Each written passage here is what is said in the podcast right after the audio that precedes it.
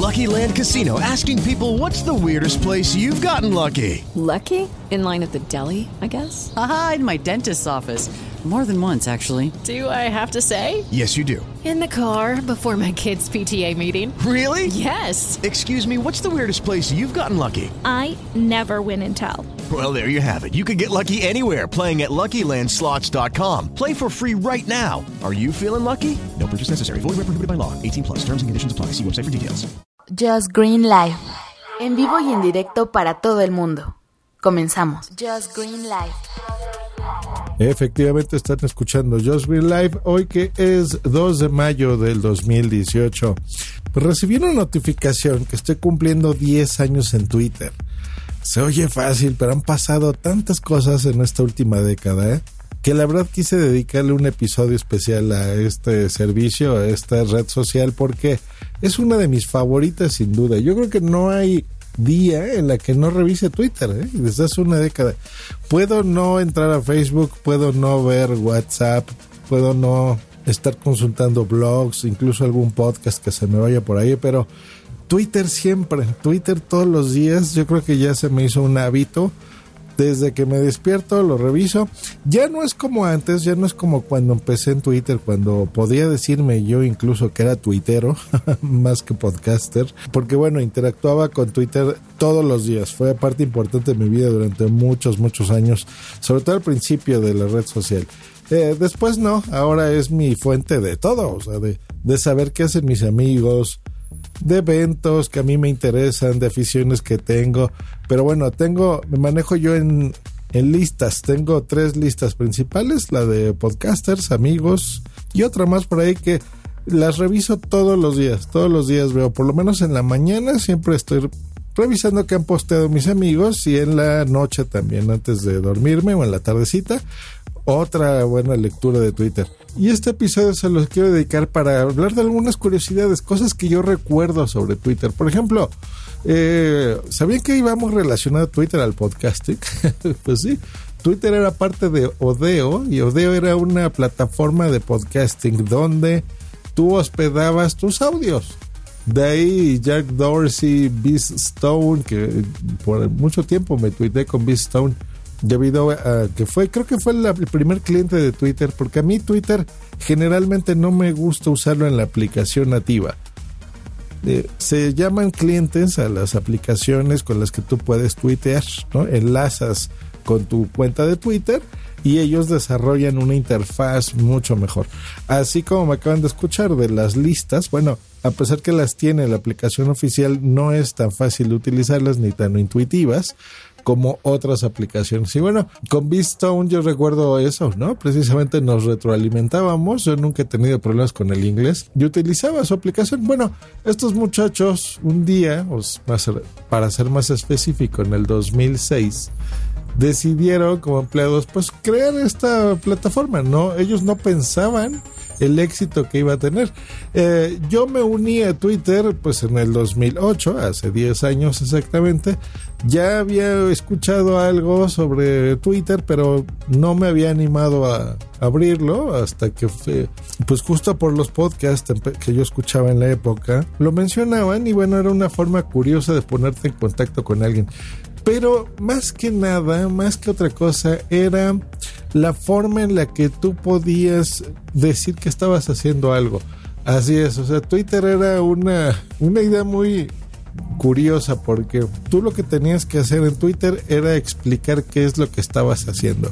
Pero así literal, ¿eh? O sea, estoy en cama, estoy desayunando, estoy trabajando, estoy escuchando esta canción, me estoy tomando un licuado, mi jugo de naranja, cosas por el estilo. De eso se trataba la interfaz. Les voy a poner incluso en el episodio una fotografía de Jack Dorsey de lo que él visualizaba para lo, lo que quería que fuese Twitter. Y así, con esa idea tan simple fue que nació esta red social y bueno, ahora es una empresa que está evaluada en muchísimos millones de dólares y se utiliza por todos lados. Cuando inició Twitter, pues bueno, no superaban los 140 caracteres, ahora tenemos ya el doble.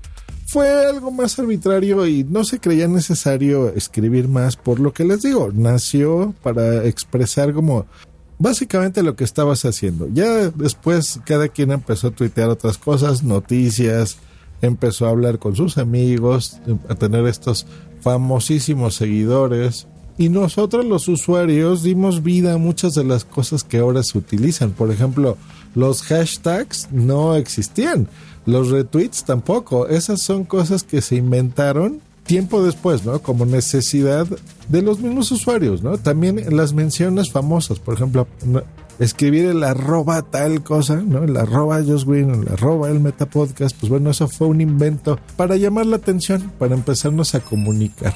Twitter al darse cuenta de la utilidad de esto, bueno, ya lo implementó en su servicio y eso es algo que a mí siempre me gustó mucho de Twitter, ¿no? Que nos escuchaban hasta cierto punto, ¿eh? porque no han habido cambios muy sustanciales en la forma de utilizar Twitter con el tiempo. ¿Recuerdan ustedes el fail whale? que era la, la ballena que nos aparecía en la página de Twitter, porque sí, muchos tuiteábamos desde la propia página en twitter.com, ¿eh? a veces sin aplicaciones. Y es que Twitter se solía caer con frecuencia, o sea, estamos hablando de una empresa que no era nada grande, eran cuatro empleados nada más que tenían que mantener todo esto y no pensaban en el éxito que iban a tener y bueno, se saturaban los servidores con mucha frecuencia y esto fue por no meses, ¿eh? eran por varios años, los primeros años que teníamos esos problemitas, siempre nos salía esa ballenita y bueno, era muy curioso, ¿no? Decías, ah, ya nos salió la maldita ballena o el fail whale. Yo recuerdo que, bueno, esto es algo curioso. Larry, ese es el nombre que tiene el pájaro azul de Twitter, ¿no? Muchos dicen, sí, la red social del pajarito azul y la madre. Bueno, se llama Larry, yo me acuerdo perfecto, ese es el nombre de la mascota. No sé si le hayan cambiado ya el nombre, pero no, yo recuerdo que se llamaba Larry Bird, porque el mismísimo Beast Stone era eh, muy fan de los Boston Celtics, donde jugaba Larry Bird, y bueno, por eso le pusieron el, el Larry, el pajarito. Recuerdo muchísimo en el 2010, 2009 más o menos, cuando fue Ashton Kutcher, que fue el primer usuario en tener un millón de seguidores. Ahora nos reímos con estas cifras, pero ese era, ese era un logro. Y recuerdo que mandaba el tweet, ah, logré conseguir mi primer millón. Y bueno, esa era noticia mundial. Y la verdad es que era, era una comunidad muy interesante porque no éramos muchos tuiteros y estoy seguro que todos estábamos muy al tanto de lo que hacíamos, porque ese era el espíritu de Twitter, escribir qué estabas haciendo el día el día. Yo hay cosas que mantengo, ya yo creo que Twitter ha cambiado mucho en ese aspecto, pero eh, yo hay ciertos detallitos que mantengo, por ejemplo, los, los check-ins, ¿no? Que eso antes lo escribías, después salieron plataformas como Foursquare, ahora llamada Swarm donde pues si estabas en el cine haces check-in ahí o se ibas a una gasolinera o un restaurante o en la tiendita de la esquina o donde fuese que estuvieras, pues bueno, hacías check-in. Y bueno, se me ha quedado la costumbre, no de todo, pero sí algunos lugares interesantes voy haciendo check-in como para que tenga un, un recuerdo digital, ¿no? De lo que he estado haciendo, de dónde estoy. Y en Twitter, pues bueno, yo creo que fue la primera plataforma donde nació el, explicar qué estabas haciendo. Yo me acuerdo cuando le explicaba eso todavía, por ejemplo, a mi papá, que bueno, ya, ya no vive, que él se le hacía súper curioso eso, ¿no? De la forma de usar Twitter y a mi familia en general, porque todos, todos son de Facebook, ¿no? Menos yo. Y Twitter les decía eso, ¿no? Les decía, miren, es que es interesante porque si tú estás interesado en la vida de un artista o de un pintor, un escritor, es alguien a quien tú admiras y quieres saber lo que está haciendo todo el día, pues síguelo en Twitter, ¿no? Y, postábamos eh, fotografías, ya cuando se empezaron a meter los aspectos multimedia en el servicio, pues de lo que estabas haciendo, o desayunando, o escribiendo, ¿no? O proclamando, o sea, dependiendo, ¿no? Si tú sigues un músico, por ejemplo, eh, podías saber cómo estaba desarrollando su disco, ¿no? O el próximo disco, el próximo concierto, un videoclip. Entonces, ese artista escribía posteaba, ponía incluso alguna fotografía a lo mejor de las letras de su nueva canción.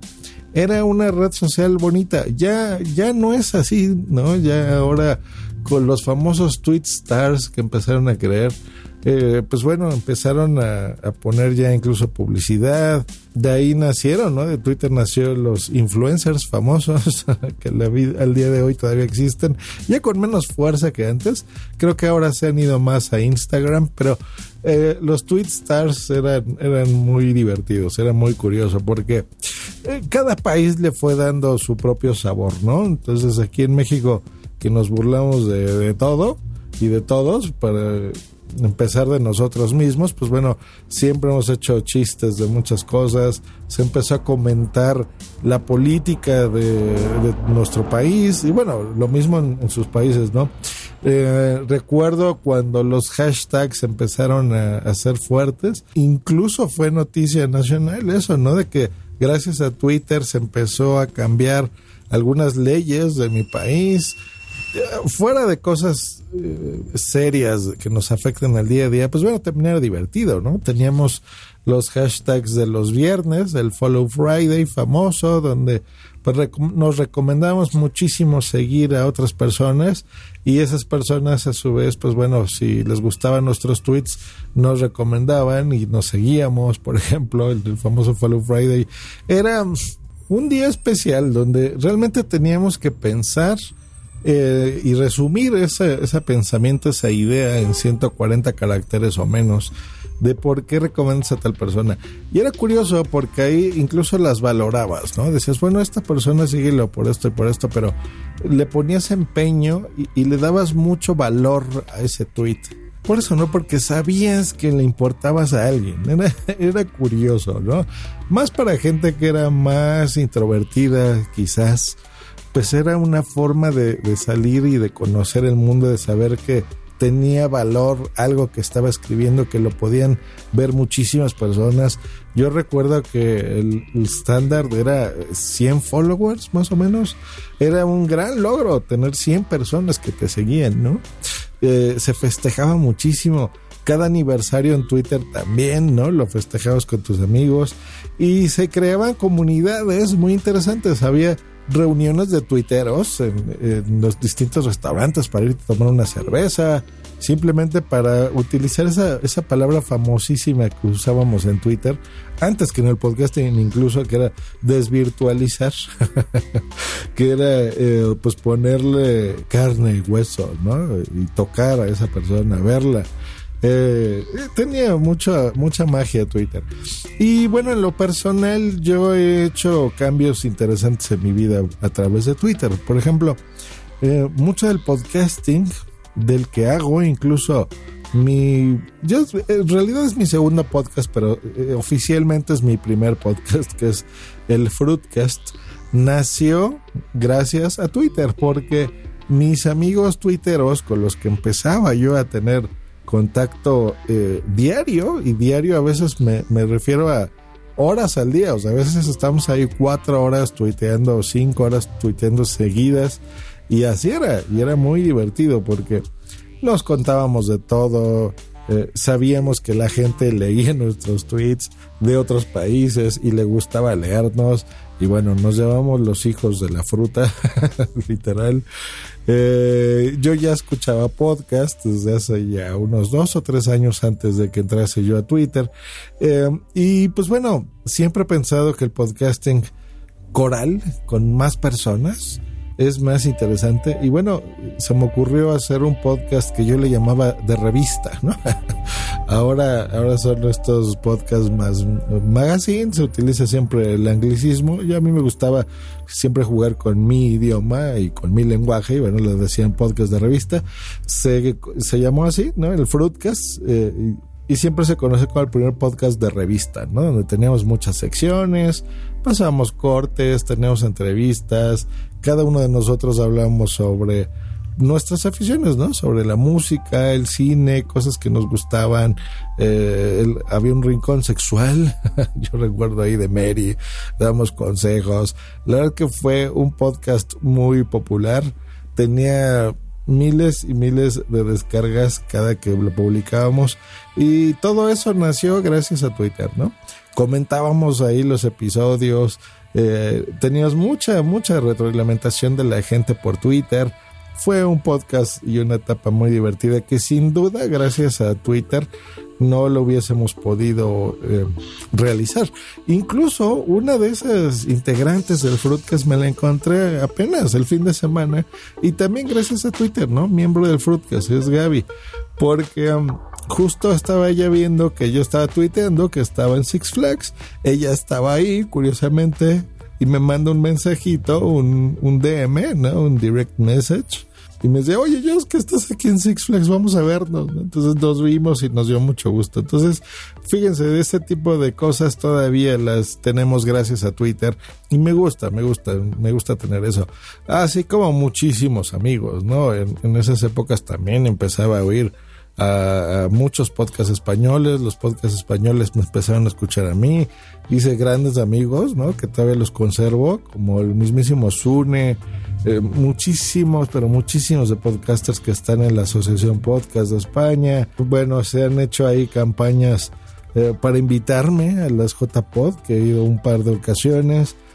La verdad es que guardo momentos muy bonitos, tengo muchos favoritos, ¿no? De, que son esos como recuerdos, ¿no? De, de, cosas interesantes que han pasado a lo largo de mi vida. Y bueno, sin duda Twitter es mi red social favorita. Me gusta mucho.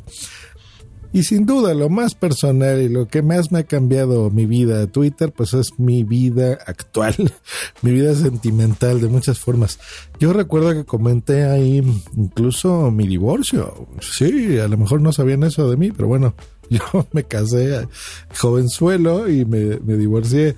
Comentaba algunas cosas por ahí, conseguí pues que fueron como tres novias, creo yo, cuatro, gracias a Twitter que me seguían y al podcasting también.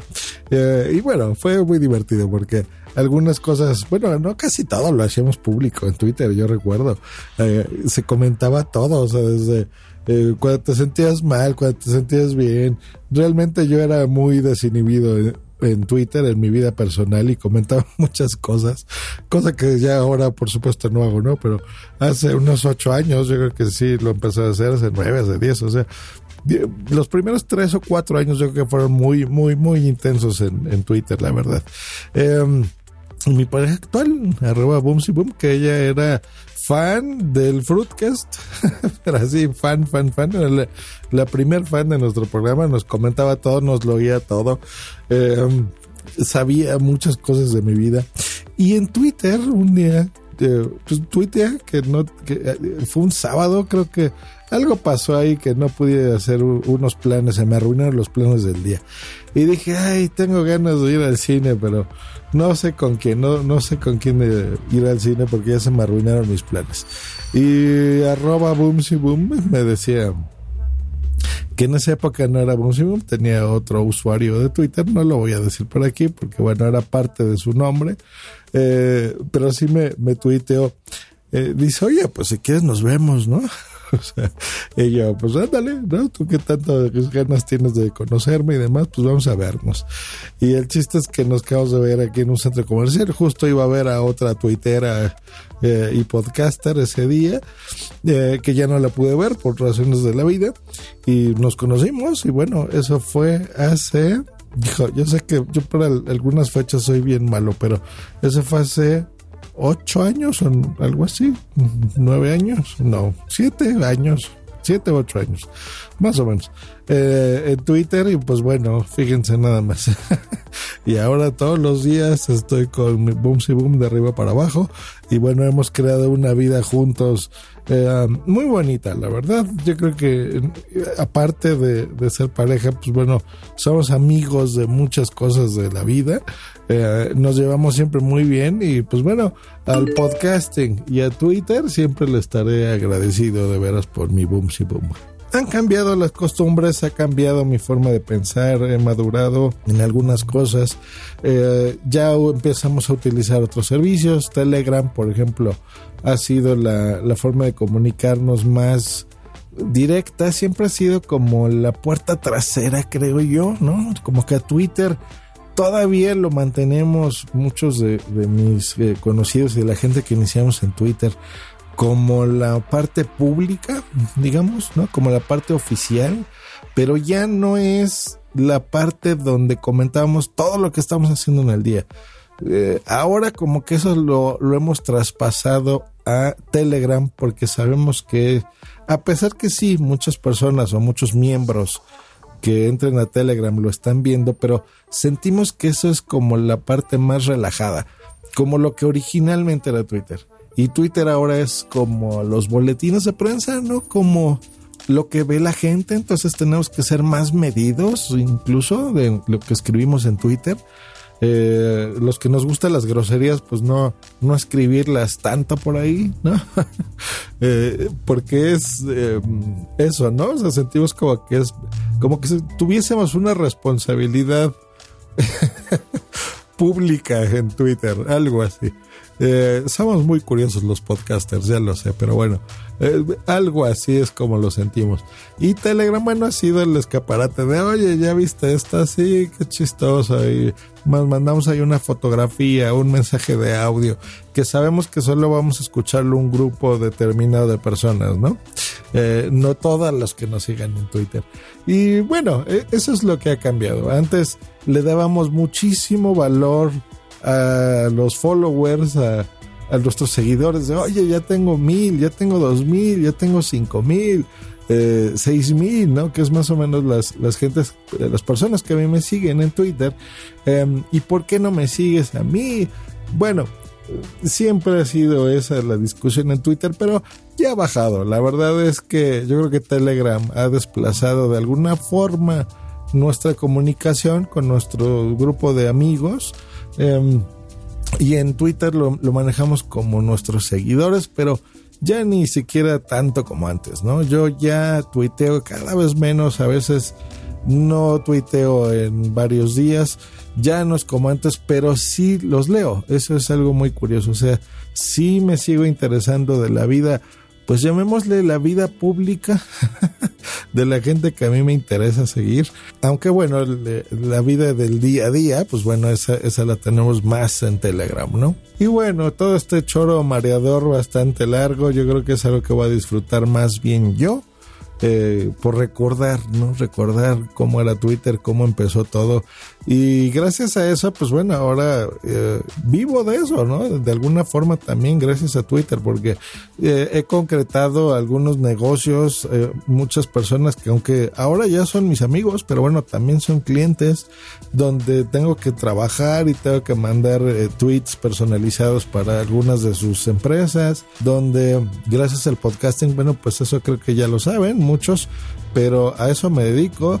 Eh, me, a pesar de que no me publicito como debería, pero sí, sí tengo clientes gracias a los podcasts. Y bueno, yo creo que nada de eso hubiese sido posible si no hubiera sido por Twitter. Así que, pues bueno, 10 años en Twitter.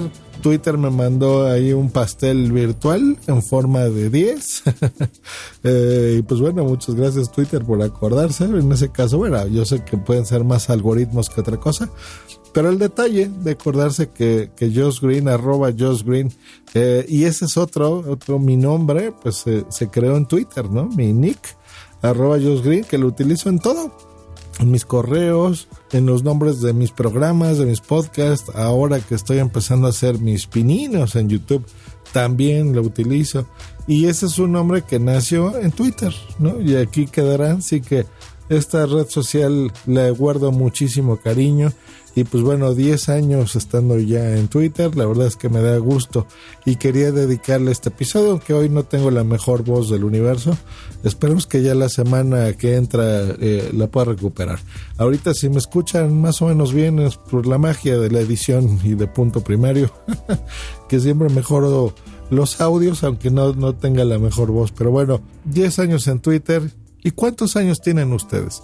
Coméntemelo en cualquiera de las plataformas donde estén escuchando este podcast. Y si a lo mejor ustedes, alguno de ustedes todavía me seguía en Twitter o yo lo sigo en Twitter desde hace 10 años, especialmente déjenme un mensaje, mándenme un tweet. Que estén muy bien. Hasta luego y bye. ¿Te gusta estar con el pajarito en la mano todo el día, no? Escríbenos en Twitter en arroba justgreen y arroba punto. Okay, round two. Name something that's not boring. A laundry? Ooh, a book club. Computer solitaire, huh? Ah, oh, sorry, we were looking for Chumba Casino. That's right. ChumbaCasino.com has over 100 casino style games. Join today and play for free for your chance to redeem some serious prizes. ChumbaCasino.com. No purchase necessary. Full prohibited by law. 18 plus terms and conditions apply. See website for details. Dale más potencia a tu primavera con The Home Depot. Obtén una potencia similar a la de la gasolina para podar, recortar y soplar con el sistema OnePlus de 18 voltios de Ryobi desde solo 89 dólares. Potencia para podar un tercio de un acre con una carga. Potencia para recortar el césped que dura hasta dos horas. Y fuerza de soplado de 110 millas por hora. Todo con una batería intercambiable. Llévate el sistema inalámbrico OnePlus de 18 voltios de Ryobi. Solo en The Home Depot. Haces más. Logras más.